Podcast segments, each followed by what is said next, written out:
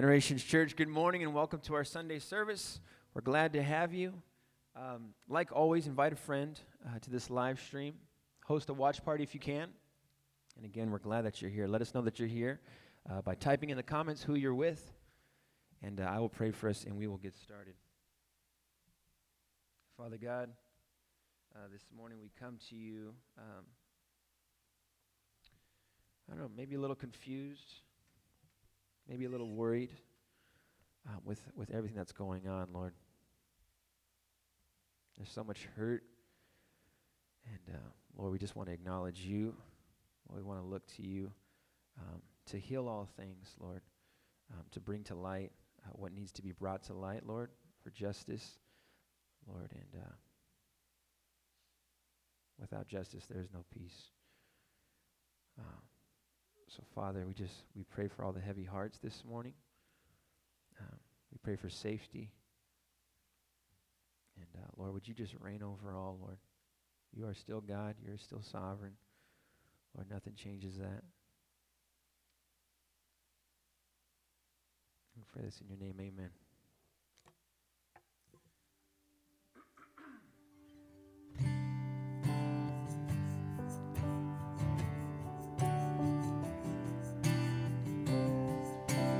Bless the Lord, oh my soul.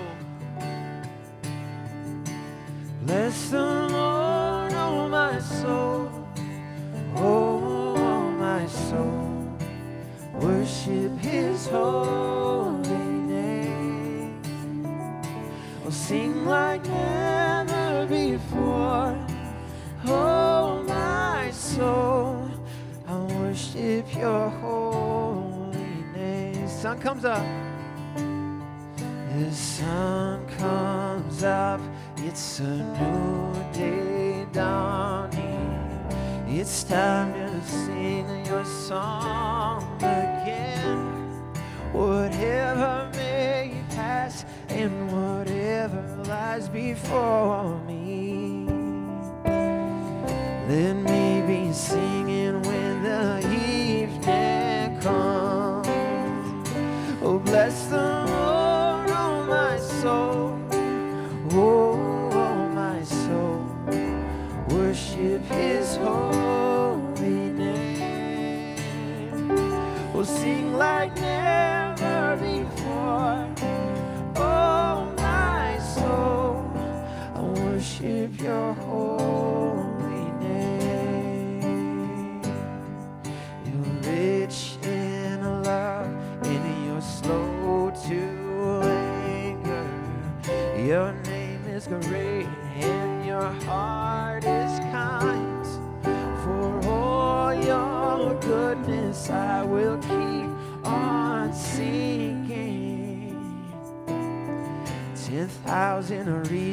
for my heart to find.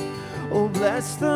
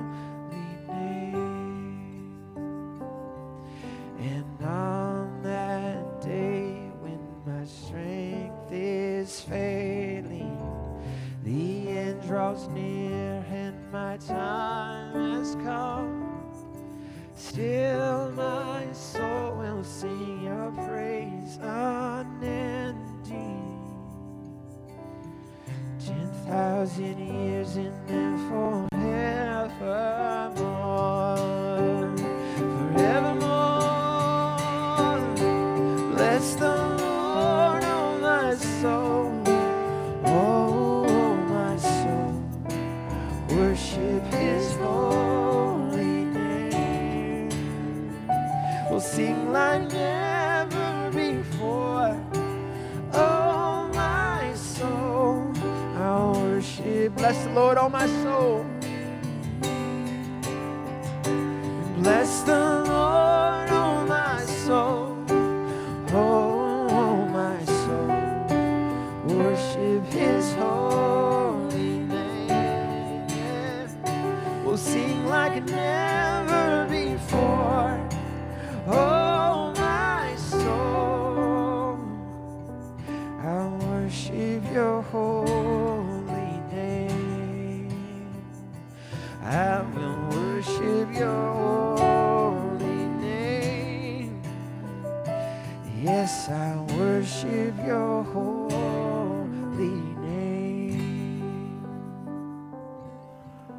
Well, good morning, Generations Church. We are glad you are joining us.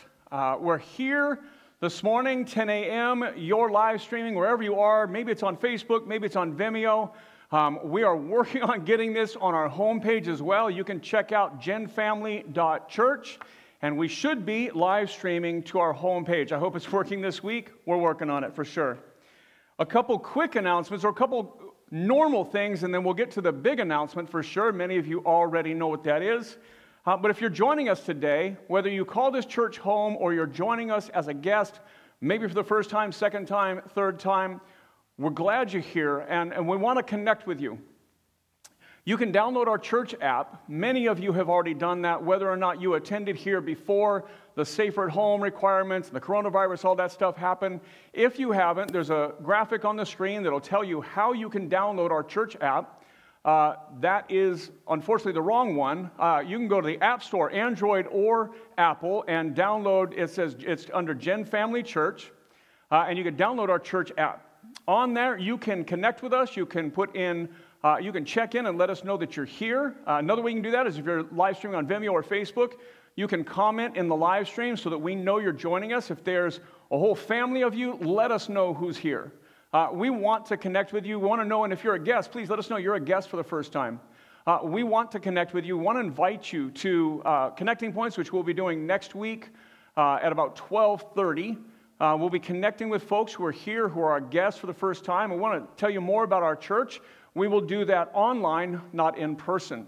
Uh, if you're here and you, if you're live streaming today and you attend regularly, Checking in just helps us not only know that you're here and you're okay, but it also lets us know who might be missing. Maybe somebody is struggling. Maybe somebody's struggling with depression or their health or something else in this crazy season right now. And so, by you letting us know you're here, it helps us identify who's missing. And it's just a way of us caring for the church. If you download our church app, as you know, the check in is in the lower left hand side. There's places where you can find out about what is upcoming. There's places for you to give, to put in prayer requests, all those kind of things. Lastly, on that, as I welcome you, if you're joining us, if you're here for the first and second time, if you'd let us know you're a guest, you would like, we would love to follow up and send you a gift. We send you a book. I wrote a book. It's uh, now been two years since we put this out. We'd love to send it to, send it to you for free. Uh, we work through some passages of Scripture, some questions that people were asking around that time, many of them that are relevant today. Uh, we also tell a little bit about my story and talk about the church. Might give you something to kind of ident- just really identify who we are and, and figure out if this is a church home for you. I'm going to set this down and go to kind of the bigger announcement, if you will. Uh, if you're on Facebook, if, you're, if you follow our Generations Family Church page, you probably already know this. I did a live video earlier in the week and just announced that we will be opening up in person church starting next week. And so Here's what we're going to do. I just want to give you a little bit of information. Be on the lookout tomorrow or the next day for more full details. We'll probably do a video and an email just to give you some more details. But starting next Sunday, June 7th, we will be opening up for two services, 9 a.m. and 11 a.m. During both services, we will have two in person venues one here in the main worship space and one in the cafe.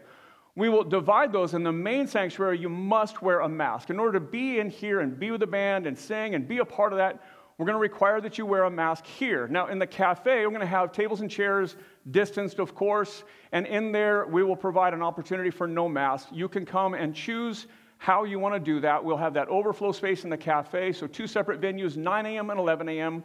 We will live stream both services. Now, we know many of you are not ready to gather again yet. In fact, as I got ready to make the announcement this week, we got a call from a good friend of mine in the church. Another family contracted coronavirus. And so it's with mixed emotions. We desire to gather together, we want to meet together, be in person, worship together. We want to do some of those things. And As we start next week, it's kind of a modified version of those things. There won't be things we hand out. We won't have snacks. In fact, we won't have coffee. So please grab Starbucks or your favorite coffee place and come and bring that with you if you're coming. But please know we're going to continue to live stream because people just aren't all ready to gather together right now. And so, knowing that, we're going to continue to embrace live. Now, we've been live streaming for years. If you're a part of this church, you know that. Uh, this isn't a new invention based on coronavirus. This is something we've been doing. And so, you don't have to attend, you don't have to be here in person. You can remain at home. You can live stream as always. Again, Facebook, Vimeo, even our homepage on our website. And so 9 a.m. and 11 a.m., there will be a distinction between the two services. We're trying to target the 9 a.m. service more towards families that don't have little kids, giving a place for our seniors and stuff to maybe feel safer to come where there are less children and things like that. Also, 11 a.m., we're targeting families with little kids. And our children's director, Brooke, is she going to be doing a children's message five, 10 minutes, kind of giving our kids a message in the 11 a.m. service. Again, we're going to live stream both. So if you, still, if you feel comfortable, more comfortable at home, and you have little kids, participate in the 11 o'clock live stream. If you want to watch, if you're up, you want to get up for the 9 a.m., we're going to live stream both services. So, more details to come, the things that we're doing, the safety precautions that we're taking, uh, temperatures and masks provided, and, and hand sanitizer, all those things, more details to come. We will get that out to you early this week. But we wanted to make sure you knew next week, not only will we not be live streaming at 10 a.m., we'll be live streaming at 9 and 11, but we will be open at 9 and 11, two venues, worship and cafe will both be open. Our nursing moms room, that question has been asked. What if we have little ones? Uh, so all kids will be with their families. We won't have children's ministry. So if you have children, you bring them with you. They will sit with you in church or sit with you in the cafe. They must stay together as a family. Our nursing mom's room will be open, so if you have just a little one in there, just like always, we'll have that available for both services. Uh, things like restrooms and that, will, and the nursing mom's room and, the, and the, the worship space, all that will get cleaned in between. But we will be opening up and we will continue to embrace live streaming. So if you're here today and you want to stay home or you want to show up, 9 11 next Sunday, two venues, two live streams, and we look forward to moving forward as a church as we get back to some sense of normalcy uh, as our culture begins to move back towards that. And let's just be honest 2020 has gotten off with a bang in a lot of bad ways. Um, from a lot of things happening in our culture to the, the very riots and, and uh, protests and recent deaths. So, our, our year has started off craziest start I can remember to the beginning of a year. And so we're in a lot of different places as a church. Even this morning, as we gathered this morning, just this small team, and prayed, there's a heaviness. And so we're here. It makes church important to us. We know the gospel is more important today than ever. Some of you may want to come and enjoy that together. Some of you may want to enjoy that from your living room. And we're just saying, we care about both venues. We care about both live and in person. We care about both things. What we care about most is that Jesus has proclaimed the gospel goes forward and that you have a place to turn and find hope in this crazy season. And so I hope that you hear that, hope you know that. Uh, whether you're joining us for the first time or you've been here for years, we love you.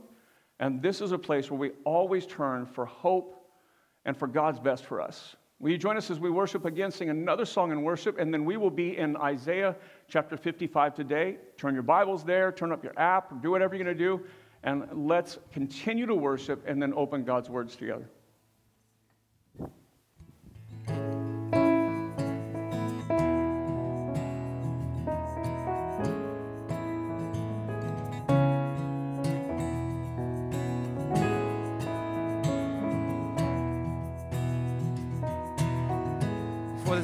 God above.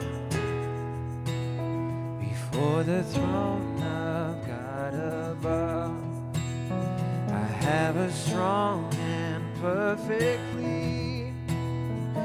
Great high priest whose name is love, whoever lives and pleads for me. My name is graven on his hands.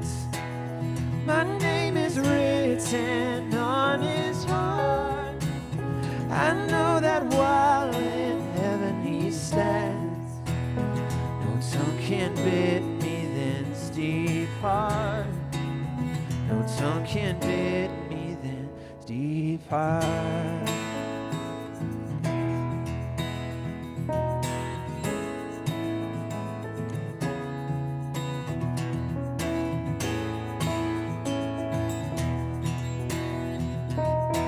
Satan tempts me to despair.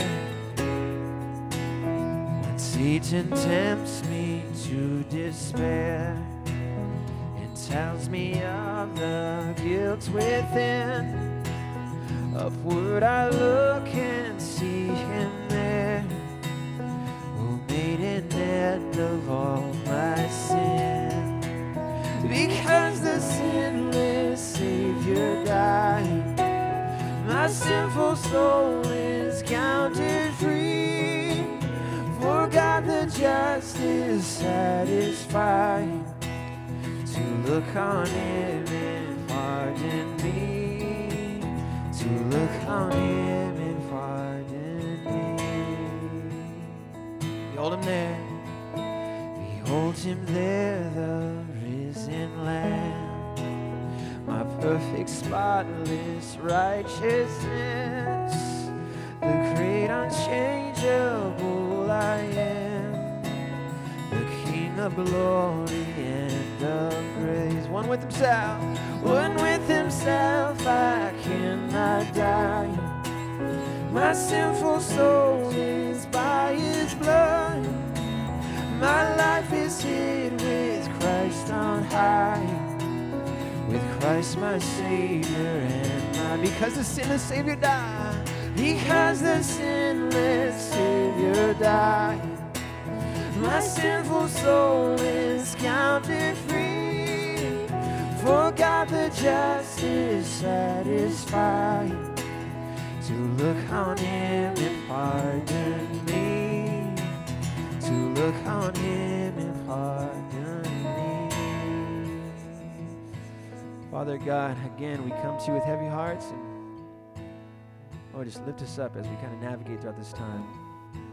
We pray for Pastor Jeff, Lord, and the word that he's about to give. Lord, with those with ears, hear. We pray this in your name. Amen. Amen. Amen. Well, Isaiah chapter 55 is where we're going to begin.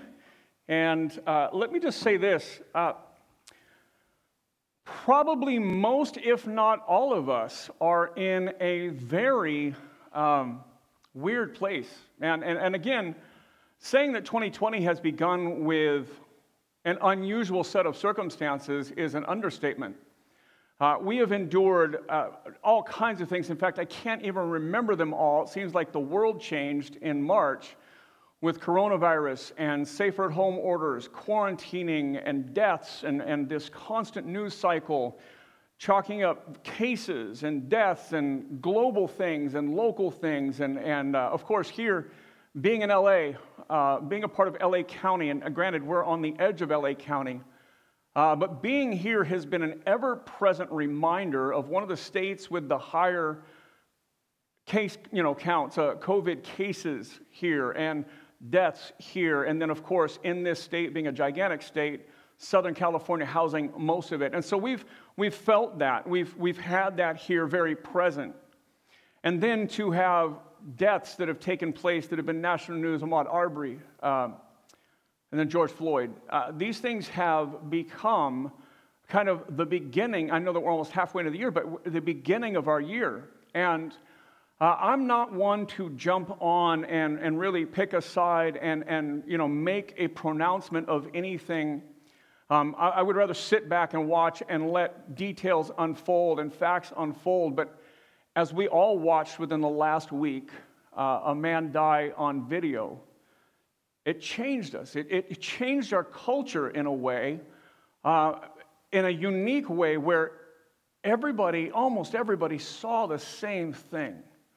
And, where typically, and this is still true today, typically where it divides people, and some people are immediately in this camp and others are immediately in this camp. And I've, I've said this a hundred times here. If you hear about something and you're immediately polarized by it, you, you show how deeply biased you are as the facts come out, as the things come out, this George Floyd story has become worse and worse and worse.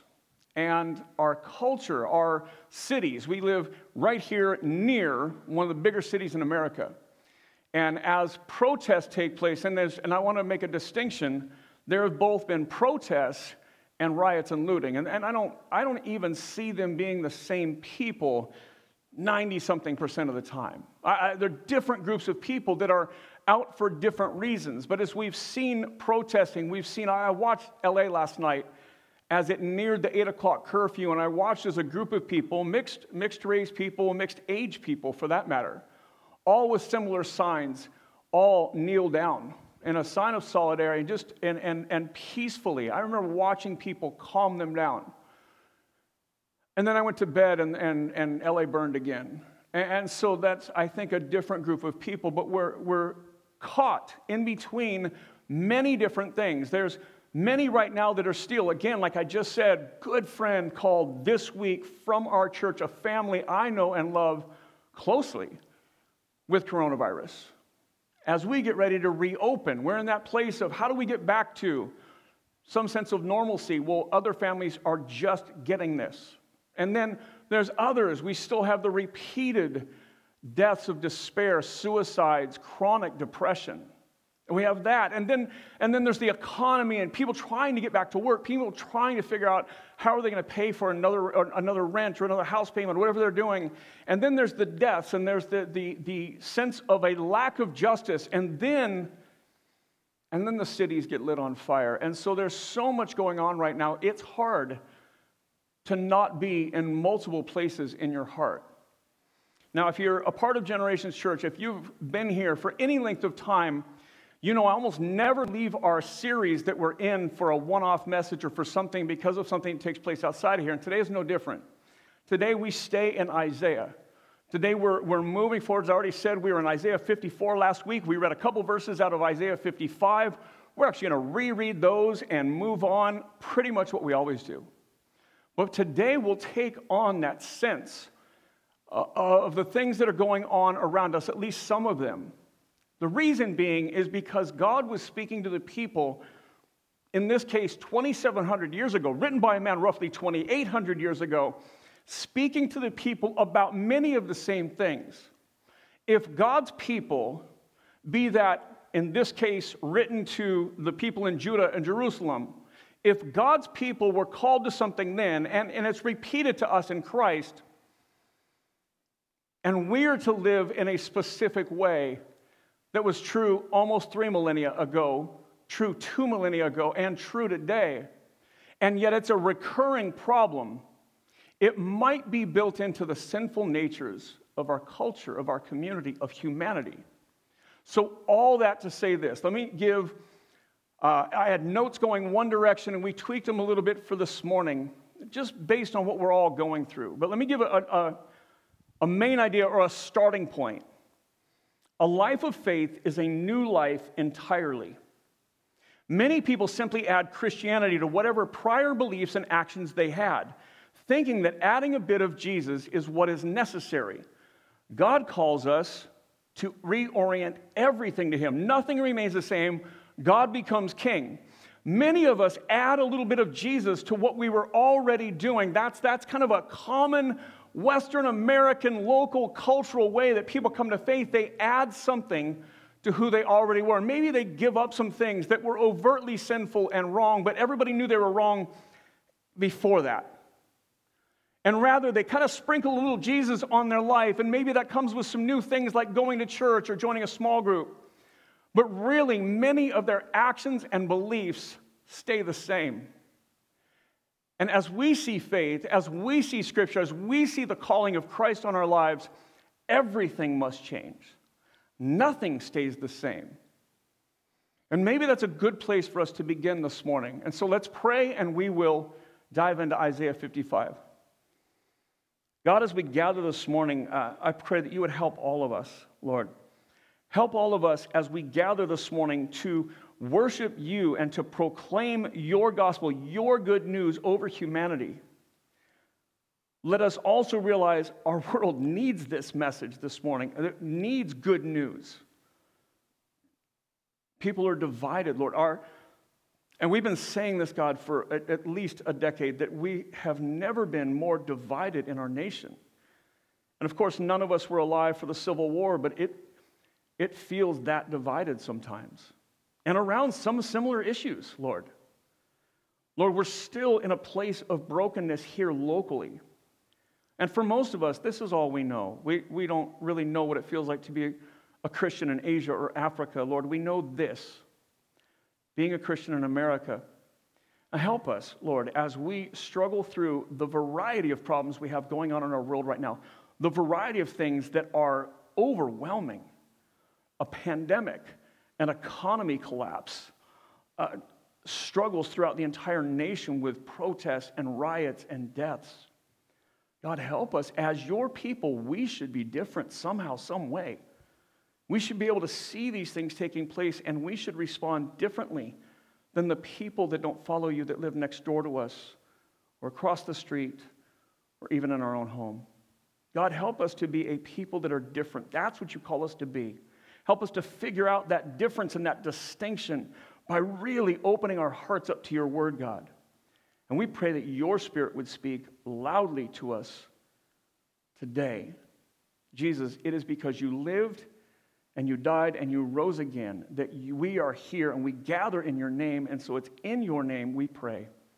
Amen. Isaiah 55, we're going to start with verse 1. It says this. This is where we left off last week, right? Come, everyone who thirsts. Come to the waters, and he who has no money, come, buy and eat. Come, buy wine and milk without money and without price. So here's where we were. Come, everyone who thirsts, right? Come to the water. Come and buy and eat with no money. Come, buy wine, buy milk. Come, right? There's this call of God to all of humanity come. Anyone who thirsts, you may come. Anyone who is hungry, you may come. Anyone who desires more, God says, Come. Come to me. All are welcome, all are invited. I want to pick up this morning as we left off there last week with this generous and benevolent and gracious and overwhelming calling to anyone, anyone in need, which is all of us, but so anyone and everyone to come to God. That God has, through a Savior, provided a path to Him, provided reconciliation and restoration, forgiveness and redemption, that God has paved that way back to Him. And so God extends that call to the ends of the earth, to the far reaches of the world, and He says, Come, anyone, come. No charge, no cost, come. I will provide for you. Now, this morning, we have to ask, well, what does that mean to come to God? What does that mean if we are to come and to participate in what God provides for us. What is that call on us? What are we to do? So here's God's clear calling according to these passages we're in. God's salvation is complete, leading, leaving us needing nothing. Our entire being is provided for by God. Food, water, wine, and milk, all given for free, are images Isaiah uses, the author, to convey our needs completely fulfilled in Christ.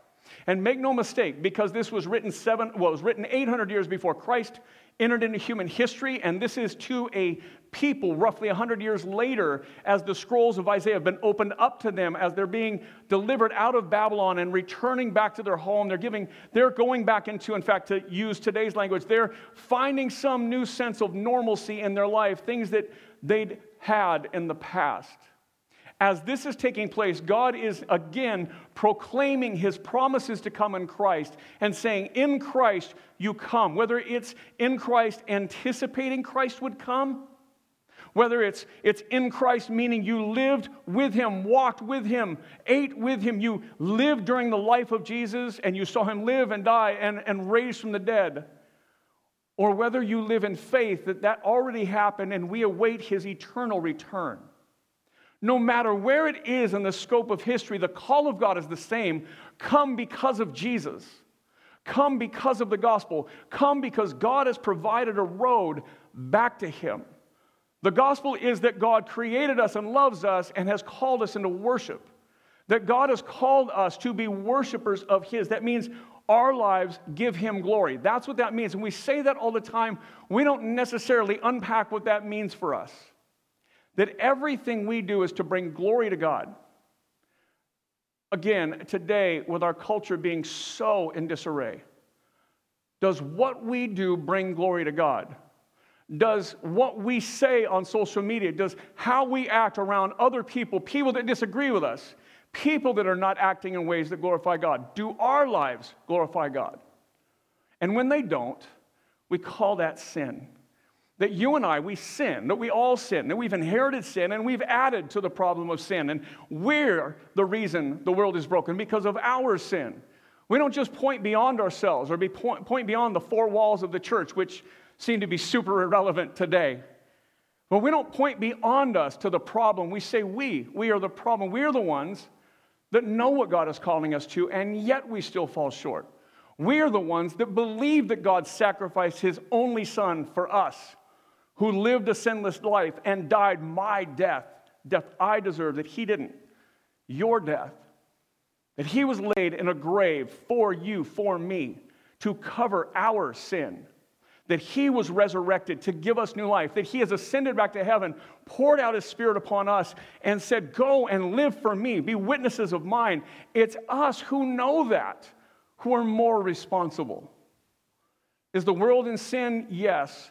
But God is more worried about getting Jesus to them and reminding us that we know better, that in Christ we are to be better, and that in Christ we are to live in a distinct way so that the people outside who don't have a faith in Jesus, so that they would see Jesus. What are we being called to? We're being called to something different. We're being called to live distinctly, that everything we need, per this verse, has been given to us in Christ. The food and the water and the milk, and the, it's all meant to provide an idea that everything we need is fulfilled in Christ. Everything we need for this life has been given to us completely in Christ. That's the gospel. What we do with the gospel is our response to it. How we live our lives knowing that is our response to it. How will we respond to the gospel today? Verse 2, here's what God says Why do you spend your money for that which is not bread, and your labor for that which does not satisfy? Listen diligently to me and eat what is good and delight yourselves in rich food. Let me modernize that question. If you are complete in Christ, if Jesus has given you everything you need for this life, if you truly believe that, why do you, why do I spend so much time trying to find joy and fulfillment somewhere else? Why do we give ourselves to so many other things, even good things, even things God created, but that are not God? Why do we spend so much of our life, our energy, our time, our money pursuing satisfaction in other things that are not Jesus? Here's a note for you time, energy, money. God offers us the very simple question if God will give us everything we need in this life, why are we still working so hard to add to it? Why do we fight so hard for things in this world that cannot satisfy us? There's some examples politics, money, self. I've seen a lot of self. I have this right. I've heard a lot of Christians just bang the drum of self throughout these last couple, three months. I've seen a lot of Christians overwhelmingly invested in politics, both sides, both sides. I've seen Christians just so enveloped in things that are of this world that can never satisfy us, that can never complete us, that can never answer our questions. Politics will never solve our problem in this nation. It must come from something else. Jesus would make the claim it must come from Him. That it cannot come from voting in the next imperfect person. That it cannot be from the right imperfect party we can never legislate morality or faith. It must come from Jesus inside of us. Why then do we give ourselves to so many things that can never satisfy us? God says this listen diligently to me. God is willing to teach us a better way. Verse 3 Incline your ear and come to me. Hear that your soul may live. I love this line in this passage probably more than the whole rest of it. Just, I love the language. And it's not that the rest isn't so important. But when I think about my week, when I think about my day, when I wake up this morning and when everything is set for church and I'm getting ready and I'm eating some cereal and I turn on the news and I hear the stories, here's the verse I need to hear Incline your ear and come to me, hear that your soul may live That I need God so much so because so deep inside of me, everything longs for something better. That there's so much broken in the world right now that my soul aches. My soul aches for the people that I know that I have lost to suicide throughout this, this staying at home, this economy broken, this time of viral problems.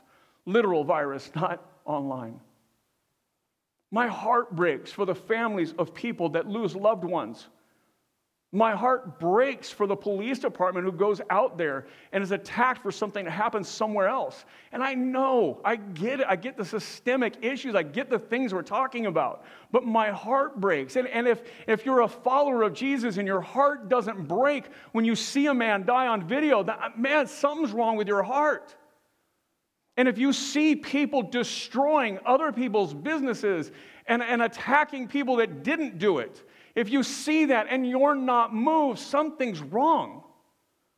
And maybe the something wrong is that we're so enculturated, they're so embedded in this culture, that we're so divided and we're so team driven that we just don't see the pain of someone else. Maybe something's wrong. Jesus didn't come to defend a political party. Jesus came to reconcile a broken, sinful, wicked, and evil people to a holy and just God. We have to wrap our heads around it. We have to get our hearts into that place. Second half of verse 3 says this And I will make with you an everlasting covenant, my steadfast, sure love of David. David is this reminder that God at one point set up a nation that was supposed to worship him. And, and for a season, through a very broken man, it did. Through King David, God set up a nation that grew to be a worshipful nation, not perfect, sinful indeed. David, all kinds of sin, all kinds of problems, but, but really ends up giving a life that, that honors God. That God so much so says that David is a friend of God. Let those words be said of you and I somehow, some way, sometime.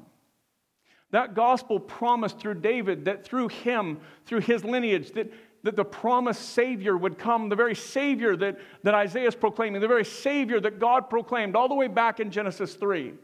That through that line, that David would not just be a good leader that shows how God's favor is shined upon a people that worship him, but he would be a foreshadowing of a truer and greater king in Jesus. That God would ultimately fulfill his promises in Christ. Ephesians says this making known to us the mystery of his will according to his promise, which he set forth in Christ as a plan for the fullness of time to unite all things in him, things in heaven and things on earth. As we get this passage about the gospel, about what God is and was and will be doing through Jesus in us. We get this idea of completion of a mystery. That mystery, if you read through the New Testament, the mystery of the gospel, it's repeated over and over again. As you read like the line or the before or after it, you'll find out is that both Jew and Gentile were reconciled to God. Something that got lost by a nation of people who thought they were God's people and everybody else was not. That the mystery is that God and the gospel of Jesus Christ poured out for the whole world. That's the mystery being fulfilled. And as God says this, that according to his purpose, which he set forth in Christ Jesus, a plan for the fullness of time to unite all things to him, things in heaven and things on earth, to unite all things to him. That if we were all united to God, I can't imagine there's a way where we're all united to God where we're not unified somehow. I can't see us all being united to the same God without us all getting on the same page. The problem is we try and make God condescend to us instead of us rising up to the holiness of God. And again, sin is the present problem. Sin is the ever present problem. That we are all still sinful and broken. Paul wrestles with that in Romans 7 like, why do I not do the things I want to do? Why do I always do the things I don't want to do? Like, it's not me, it's sin that lives in me. We, we have this issue, we have this problem in our lives we have this ever present problem of sin until Jesus returns and this body goes away. But as we draw nearer and nearer to Jesus, as we draw nearer to nearer through his redemption to God, we should become more and more unified. There's no way that doesn't work. And yet our world doesn't, doesn't show that. Even the church, the people of God, don't show that. Verse 4 Behold, I made him a witness to the peoples. This is David. I made him a witness to the peoples, a leader and commander of the people. So here's where God has been speaking to us so far. One, God has provided us everything we need in Christ. Two, we spend a lot of effort trying to add to that only to find ourselves dissatisfied. Three, God calls us to listen to him and be transformed by him.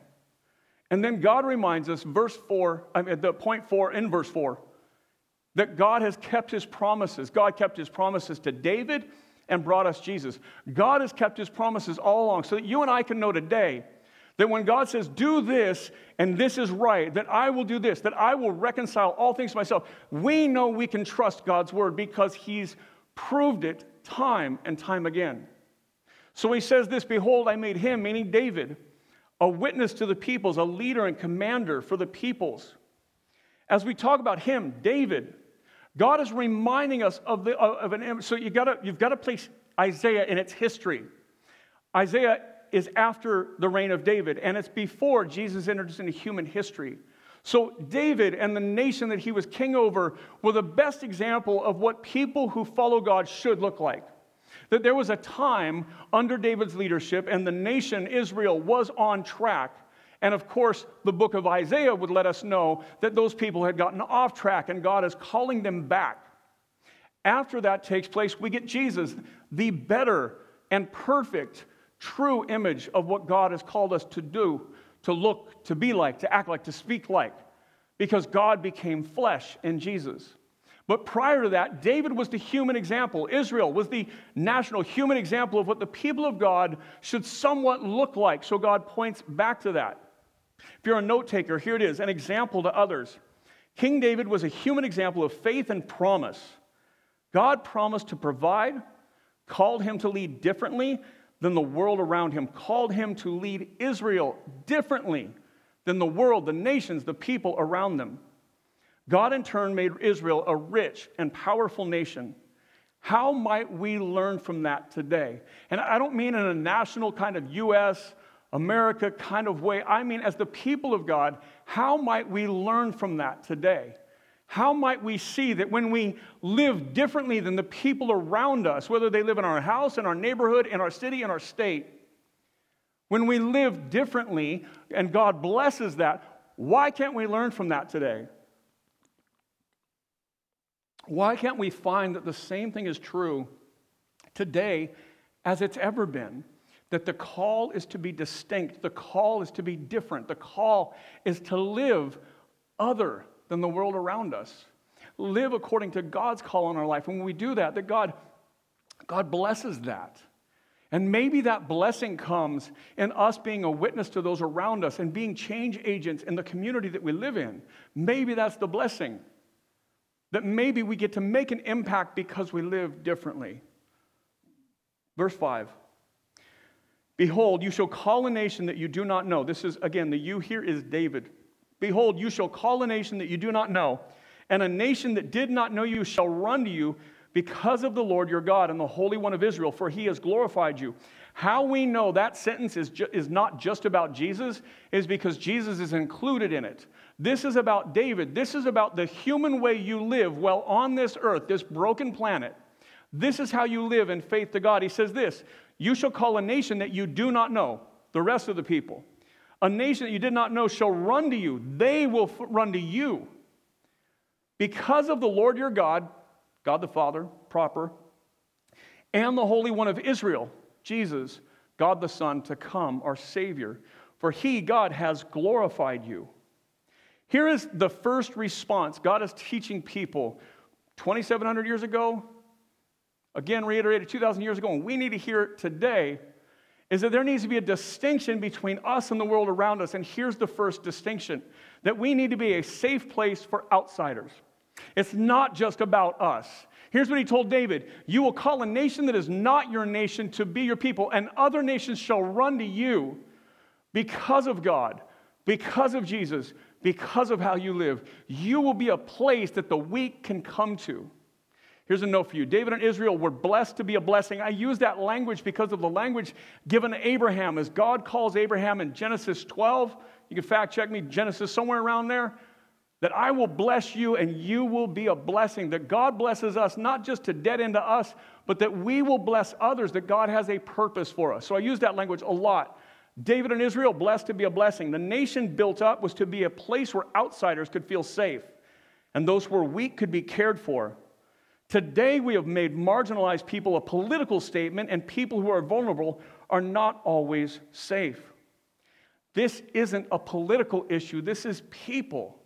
This is a people issue, and I say that on both sides. George Floyd, not a political issue. He's a person, was a person. And the police with bottles getting thrown at him last night are not a political issue. They're people. These are people. If you can't see these two things and your heart break for people, then our hearts need to be softened. Should break for both of them, even if you have a political position. That should come secondary to people. If you see sh- shops being burnt to the ground of people, some of them who were just getting ready to open up for the weekend, their first time, after being shut for two and a half months, our hearts should break for people. We should see belong beyond the political two team system and see people. God could care less about the teams.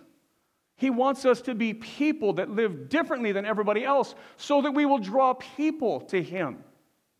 Our hearts have got to change. Verse 6 says, Seek the Lord while He may be found, call upon Him while He was near. Remember, God calls those to, who follow him to seek him. Right? We hear this seek the Lord while he may be found. We make it sound like, oh, we're supposed to go tell others about Jesus. Tell, hey, seek the Lord. No, you, me, people of faith are to seek the Lord while he may be found. God is speaking to his people through his leader. That's who he's talking to. Today he's talking to us, not everybody else. We change first. We lay down our biases. We lay, lay down our political parties. We lay down our humanness and we lay down our sin first so that the world around us can see Jesus clearly. Isaiah, way back in the first chapter of Isaiah, says this When you spread out your hands, this is God speaking, when you spread out your hands, I will hide my eyes from you.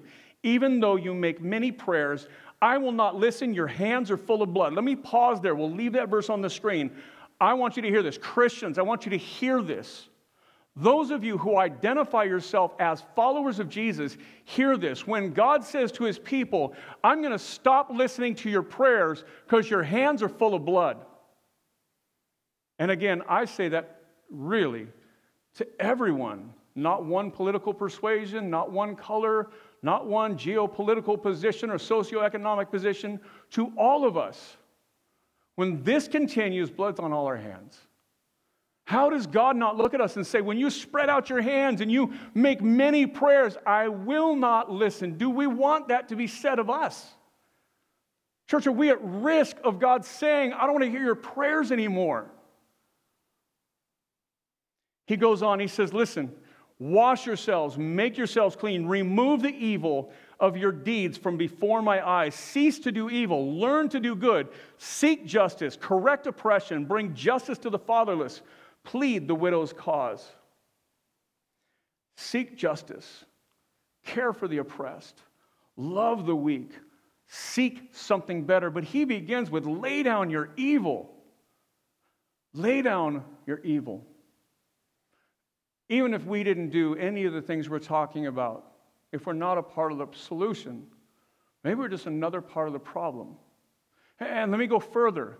As I watch, as everybody posts online, I watch them pick a team. And many of you, this, this one, I think George Floyd has been different. I think there's been a different response. It seems like a more unified response, and, and God help us, that's what we need. But typically, there's a, a positioning of, of, of two postures, whether it be Ahmaud Arbery or, or anybody before that. That there's these two teams competing against each other, and if you vote this way, you're on this team. You can't see the issue for the issue. You can't see a loss of life for a loss of life. You can't see the response as violence begetting violence. You, we can't see past the teams. God says, lay down your evil. You're picking a team over me and what I say is true. And again, I say this to all of us on both sides of the political, on all sides of the political aisle. Verse 7 God says, Let the wicked forsake his way and the unrighteous man his thoughts. Let him return to the Lord that he may have compassion on him, and to our God, for he will abundantly pardon. This is how the Bible describes us, humanity, apart from Christ.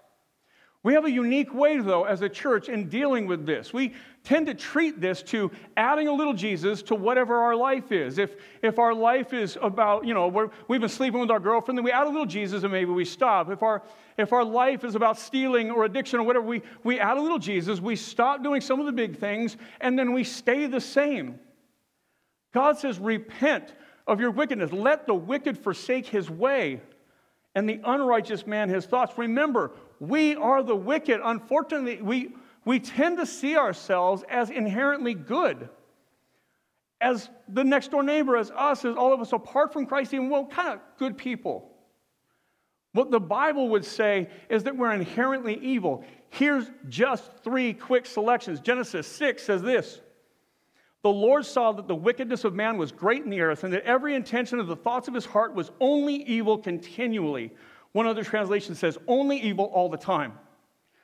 And the Lord regretted that he had made man on the earth, and it grieved him to his heart. A few verses later, it says, Now the earth was corrupt in God's sight, and the earth was filled with violence. And God saw the earth, and behold, it was corrupt, for all flesh had corrupted their way on the earth. And you might say, yeah, that was before the flood, and that was it was really bad then. Really, if you read those sins, it's the same thing we have going on. And if you fast forward to the Gospels, God also says, just like in the days of Noah, that's what we look like today. That's what the sin of the world looks like. So fast forward, go to Paul in Romans 3, and he says this As it is written, none is righteous, no, not one, no one understands, no one seeks for God. All have turned aside. Together they have become worthless. No one does good, no, not one. Paul goes on, it gets worse. He actually compiles, I think it's 27 passages from the Old Testament into one little rant on how evil in our hearts we are. How evil in our hearts, how far from God, how wicked we are apart from Christ. So God is calling us, people of faith, us to return, us to repent. He says, Let the wicked forsake his ways, verse 7 again, and the unrighteous man his thoughts. Let him return to the Lord, that he may have compassion on him, that he will abundantly pardon. God is not about just adding a little bit of Jesus to our already fairly decent lives, but reorient everything about us, turning us towards God. Here's a note for you depravity and grace. Apart from God, we are completely depraved. No part of us, body, soul, or spirit, is uncorrupted by sin. By God's grace, the gospel rebuild, rebuilds our whole selves in Christ, and we contribute nothing but our own submission by faith. Our whole bodies, the doctrine of total depravity, our whole bodies, body, soul, spirit, are corrupt by sin. No, they're not as bad as they could be, or we'd all be psychopaths. We'd all be off the deep end, but they are all corrupted. None of us have that inherent, well, this place is still good. It's not, it's corrupted by sin. God says so. Look around the world, we see it. Verse 8 For my thoughts are not your thoughts, neither are your ways my ways, declares the Lord. For as the heavens are higher than the earth, so my ways are higher than your ways, and my thoughts are higher than your thoughts. If you're doing rooted with us, and about half of you are, there's about 107 people, I don't know if that's half, but there's probably a little less than half, are doing rooted. And one of the things that it's talked to is that we've gone through this, this 10 week study, we're nearing the end of it, is it told us to pray and ask God to reveal our sin to us. And when we tend towards confession, what we normally do is we confess the things that are on our mind. Now, think like Psalm 51, where it says, to, to search me and know me, right? Show me if there's any unclean way in me, right? As we ask God, what are the sins revealed in our heart? The reason we do that, the reason Rooted focuses on that, the reason the Bible focuses on that, is because God wants to reveal us things that we are so culturally numb to, we don't even see. And that the sins inside of us that maybe God wants to bring out and work on sometimes will never be seen unless God shows them to us. And how will we ever show them if we don't ask? And, and how will we hear when we've got our ears covered? or surrounded by the noise of the culture we live in. Let God show. There's, here's a note for you cultural versus biblical. 2020 has revealed how many of us are more deeply defined by culture than by Christ. We want our rights, but God wants our obedience. We're polarized by violence, and God is calling us to seek justice for the oppressed. Those can't be political statements. Those must be statements found in the gospel. Those must be the things we see in Jesus that should be seen in our lives.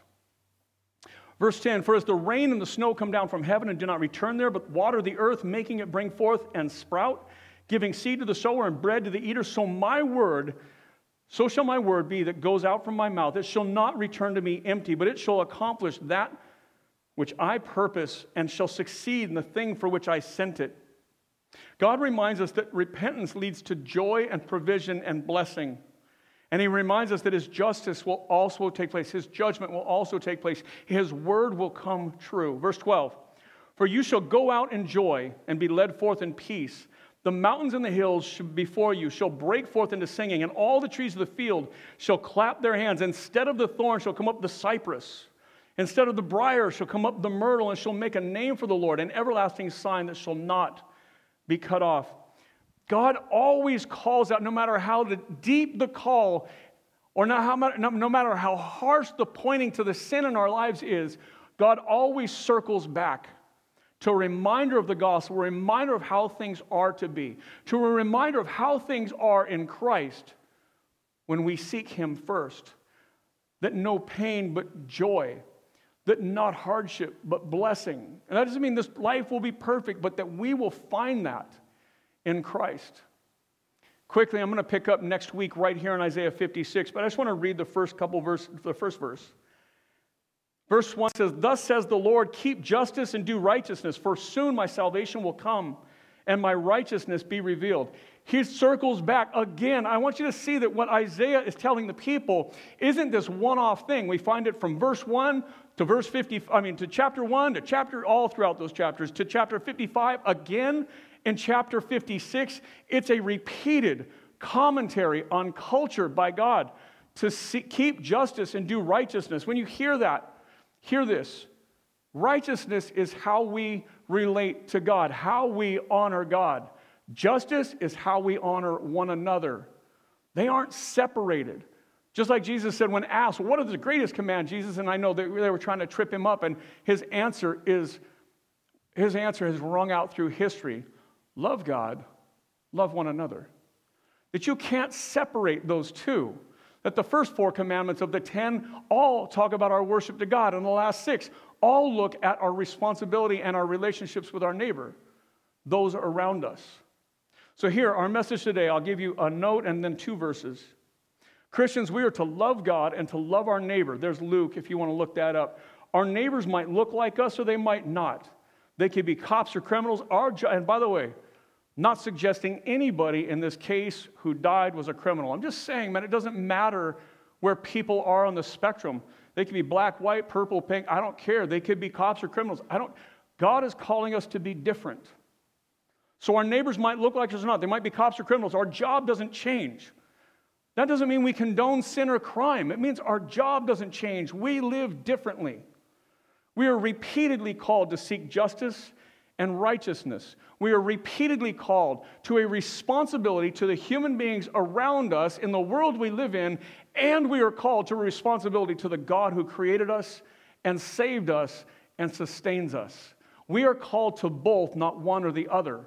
Today, churches hive off into these two categories. One really worry about honoring God, and the others really worry about honoring culture. We are called to love God, love one another, not separate those two. I want to give you two verses I'm going to close with one out of Peter and one out of Romans. Do not repay evil for evil or reviling for reviling, but on the contrary, bless. For to this you were called that you may obtain a blessing. Do not repay evil for evil. I don't care which side of the aisle, I don't care which position you're coming from. Do not repay evil for evil. We don't repay evil for evil. In fact, God is our judge, God is our vindicator. We bless. It says, but on the contrary, bless.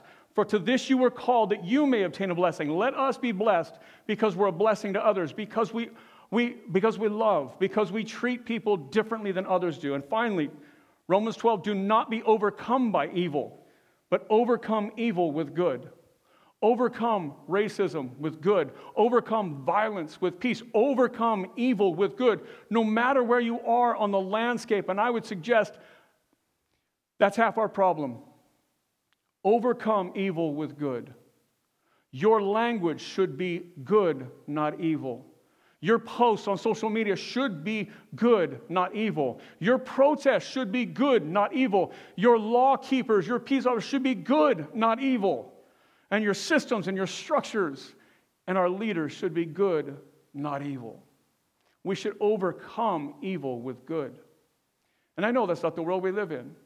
I know that's not the leaders that we have voted for. I know that all those things are true. They're imperfect. We need to be different. We, you and I, as followers of Jesus, we need to be different. There should be a distinction in how we live and how we act and how we speak so that others can see Jesus through us. And, God willing, let that change the culture and the world that we live in because we have become so distinct that the world begins to follow us. Go read Acts 18, I think, as Paul goes in and plants a church in Ephesus, a deeply cultural, uh, a deeply embedded culture of worship of Artemis, and the church is birthed there into Ephesus, and so many people begin to follow Jesus that the people who make idols for Artemis go out of business. It causes a riot because they're losing so much. Let us, let us be a people so embedded in Jesus that things in our community change that racism goes away, that pornography goes away, that drugs and crime, that they go away because we have become so different that people want to be different. Let us not look like everybody else out there. Let us not speak like everybody else out there. Let us be different in the name of Jesus. Let's pray. God, help us. help us because our hearts are broken. Help, help us because we're angry. Help us because we're often broken, depressed, and battling illnesses. And, and help us, God. Uh, this is the craziest season, Lord. And help us, God. Lord, you have given over so much of the Psalms to, to Psalms of lament, an entire book of the Bible about lament. And we forget in America, we don't worship well in lament. We don't seek you in heartbrokenness, in pain very well. We either run from you or we put on a happy face and ignore it. And God, we can't ignore it. We can't ignore the pain and we can't ignore the sin. We can't ignore the violence and we, we, we can't ignore the problems. God, let us be different. Sanctify us, make us more like Jesus. By your grace, let us see our depravity as real. Let us see how wicked in our hearts we are. Let us lose the false idea that we're good people. We're not, we're sinful people. Only by your grace is anything different. Thank you for the Spirit that lives inside every believer, transforming us to be like Christ when we're not fighting you. Help us to be different. God, heal our land. Help us to find commonality between those who have given their lives to defending the law and, and those right now who feel oppressed by the law, who are oppressed by the law in many, many cases. Help them come together, God, not fight each other. There are so many examples we see in the news right now of some that are trying to do the right things. Let that be us. Let us help that and let us no longer be blind to the problems on either side. Violence against any racial community is wrong. And violence against others that are police officers or firefighters or first responders, all the people we've been seeing, it's wrong. It's all wrong, Lord. Our world is broken. Help us be redeemers of the world that we live in. Let us look like Jesus. Let us love you better, Lord and let us bring justice to the world around us. In Jesus' name, amen.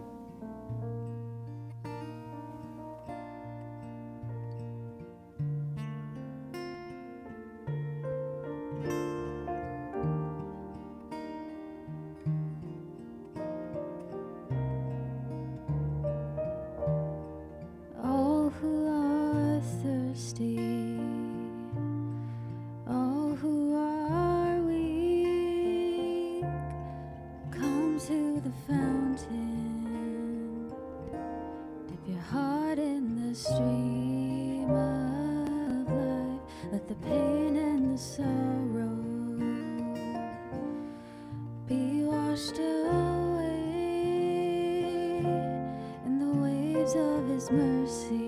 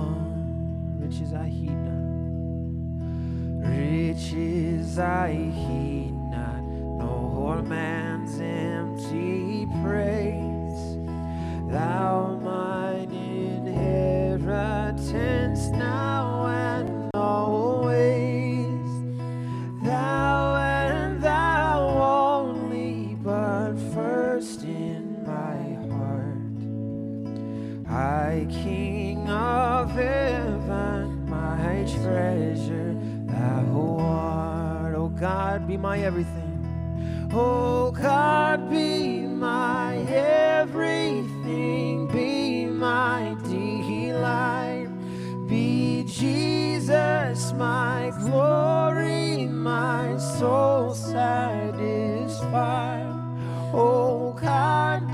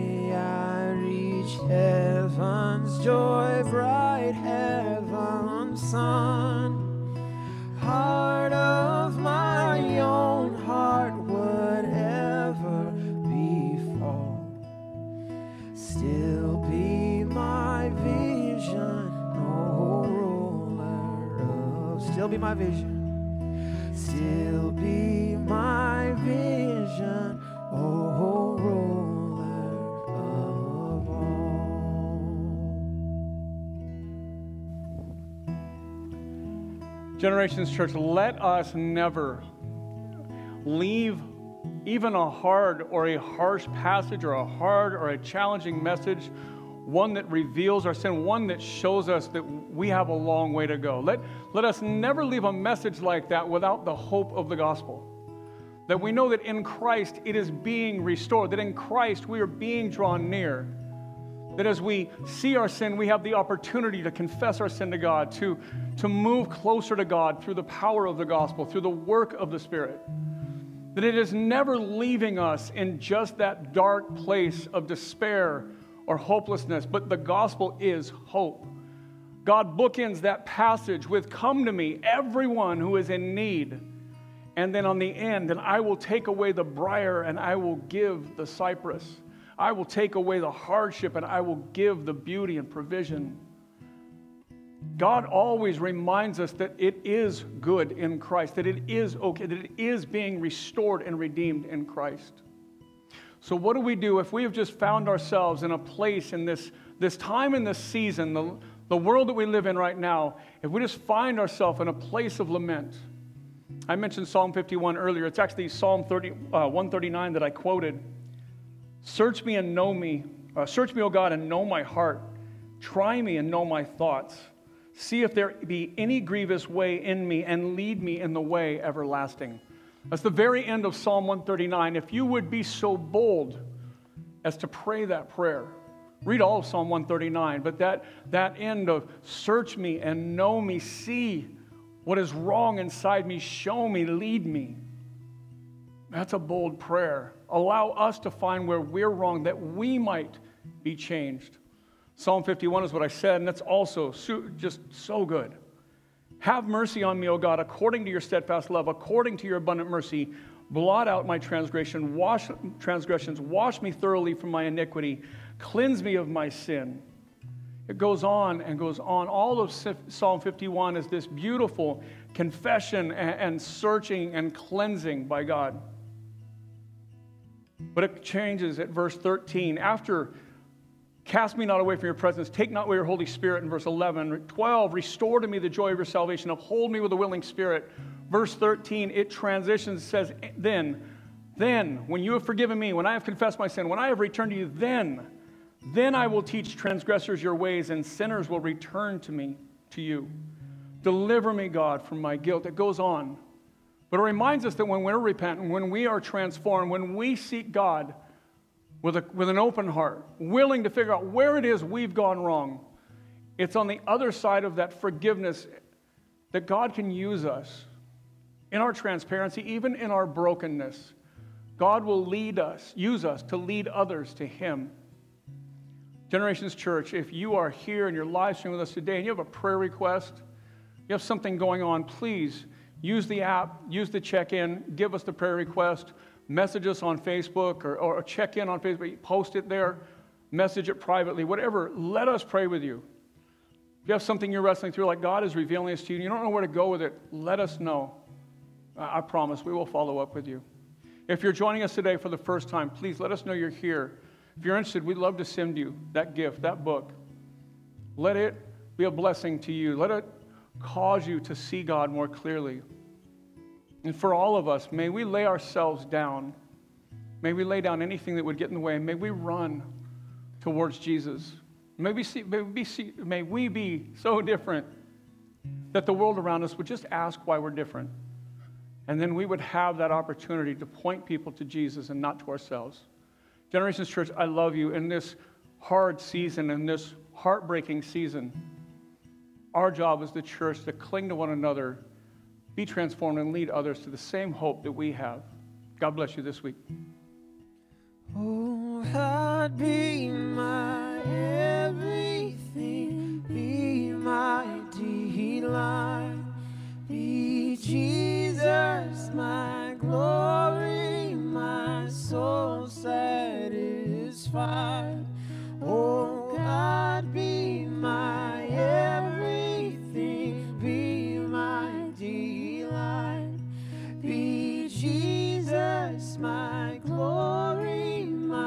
soul satisfied.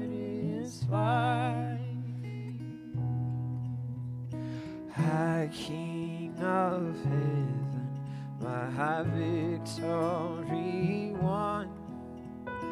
May I reach heaven's joy, bright heaven's sun. Heart of